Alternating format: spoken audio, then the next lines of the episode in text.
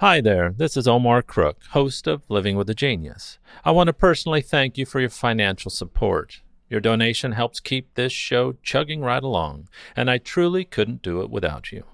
As always, thanks for listening. Be kind, do good work, and until next time. Here's Living with a Genius for June 6, 2020. It's the birthday of my favorite tennis player, Swedish tennis legend Bjorn Borg.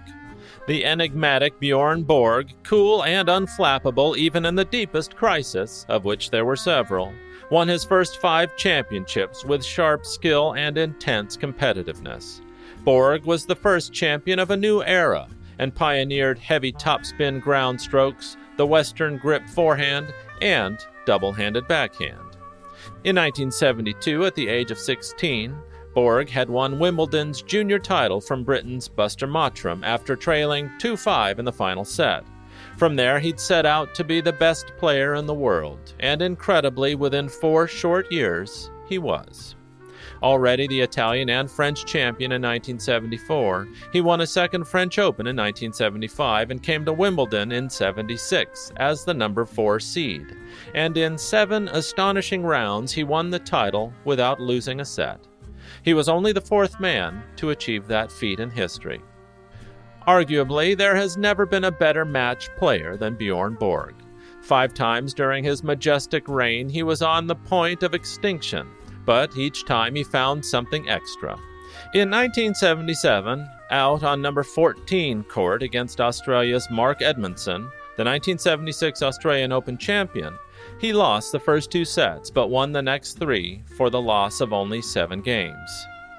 Bjorn's semifinal that year against Vitas Gerulaitis, his friend and regular practice partner, was an outstanding battle that was remarkable for the extraordinary anticipation and low percentage of errors from both men.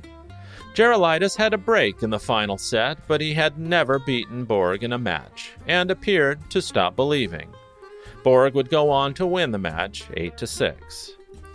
Bjorn Borg won his fifth consecutive Wimbledon singles title, the 1980 Wimbledon men's singles final, by defeating John McEnroe in a five set match, often cited as the best Wimbledon final ever played. The only comparable match being the 2008 Federer Nadal final. Having lost the opening set to an all out McEnroe assault, Bjorn Borg took the next two and had two championship points at 5 4 in the fourth. However, McEnroe averted disaster and went on to level the match in Wimbledon's most memorable 34 point tiebreaker, which he won 18 16. In the fourth set tiebreak, McEnroe saved five match points and Borg six set points before McEnroe won the set. Borg served first to begin the fifth set and fell behind 15 40. Borg then won 19 straight points on serve in the deciding set and prevailed after 3 hours 53 minutes. Borg himself commented years later that this was the first time that he was afraid that he would lose, as well as feeling that it was the beginning of the end of his dominance, and would in fact be the pinnacle of his extraordinary career. A sixth French title in 1981 was his last major achievement, and after losing at last to McEnroe in the 1981 Wimbledon final, and again in the U.S. Open final, both in four sets, he decided to take a break from the awful grind of hard daily practice sessions and the constant pressure of always being expected to win. His legacy to the game in general, and to Swedish tennis in particular, was enormous, proving that self control and success do indeed go hand in hand. A very happy 64th birthday to the iconic gentleman champion Bjorn Borg. Thanks for listening.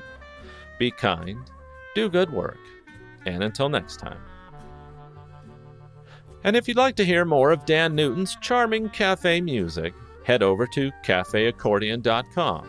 And when you do, tell him I said hi.